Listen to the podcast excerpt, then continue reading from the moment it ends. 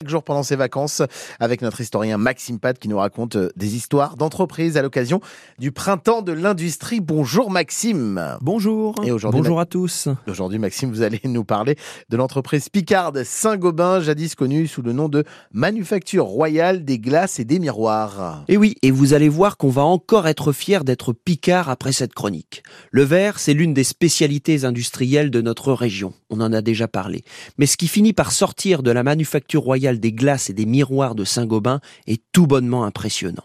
Rien qu'un exemple qui va parler à tout le monde, ce sont les grandioses miroirs de la célèbre galerie des glaces de Versailles, qui ont été réalisés par les verriers Picard au temps de Louis XIV. Eh bien justement, parlons-en du temps du roi Soleil. C'est lui qui, par l'intermédiaire de son ministre de l'économie et des finances, Jean-Baptiste Colbert, qui décide la création de la manufacture royale des glaces et des miroirs dans la commune de Saint-Gobain, dans l'Aisne, au XVIIe siècle. L'implantation géographique de la manufacture s'explique principalement par la proximité avec l'importante forêt de Saint-Gobain.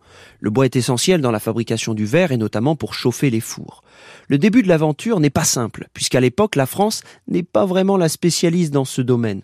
En effet, c'est Venise qui a le savoir-faire et le monopole de la fabrication du verre. D'ailleurs, Colbert va faire venir des ouvriers vénitiens pour qu'ils révèlent leurs secrets. Et à partir de quel moment, Maxime, la manufacture de Saint-Gobain devient une réussite industrielle?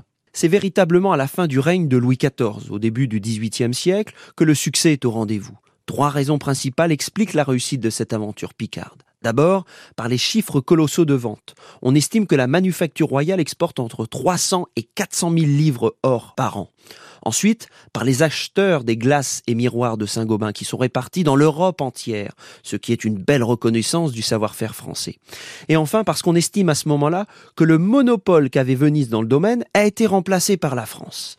Par la suite, la manufacture royale de Saint-Gobain va grandir et devenir l'un des principaux groupes français qui se vend le mieux dans le monde, l'un des fleurons industriels du pays. Demain, on changera de sujet puisque nous évoquerons l'industrie sucrière et vous verrez là encore qu'il y a de quoi être fier de notre région. Alors à demain. À demain, Maxime Pat, donc avec effectivement une autre industrie, une autre saga à vivre et à découvrir. Demain sur France Bleu Picardie. D'ici là, c'est notre histoire. Ça se réécoute hein, en podcast. Vous allez sur francebleu.fr.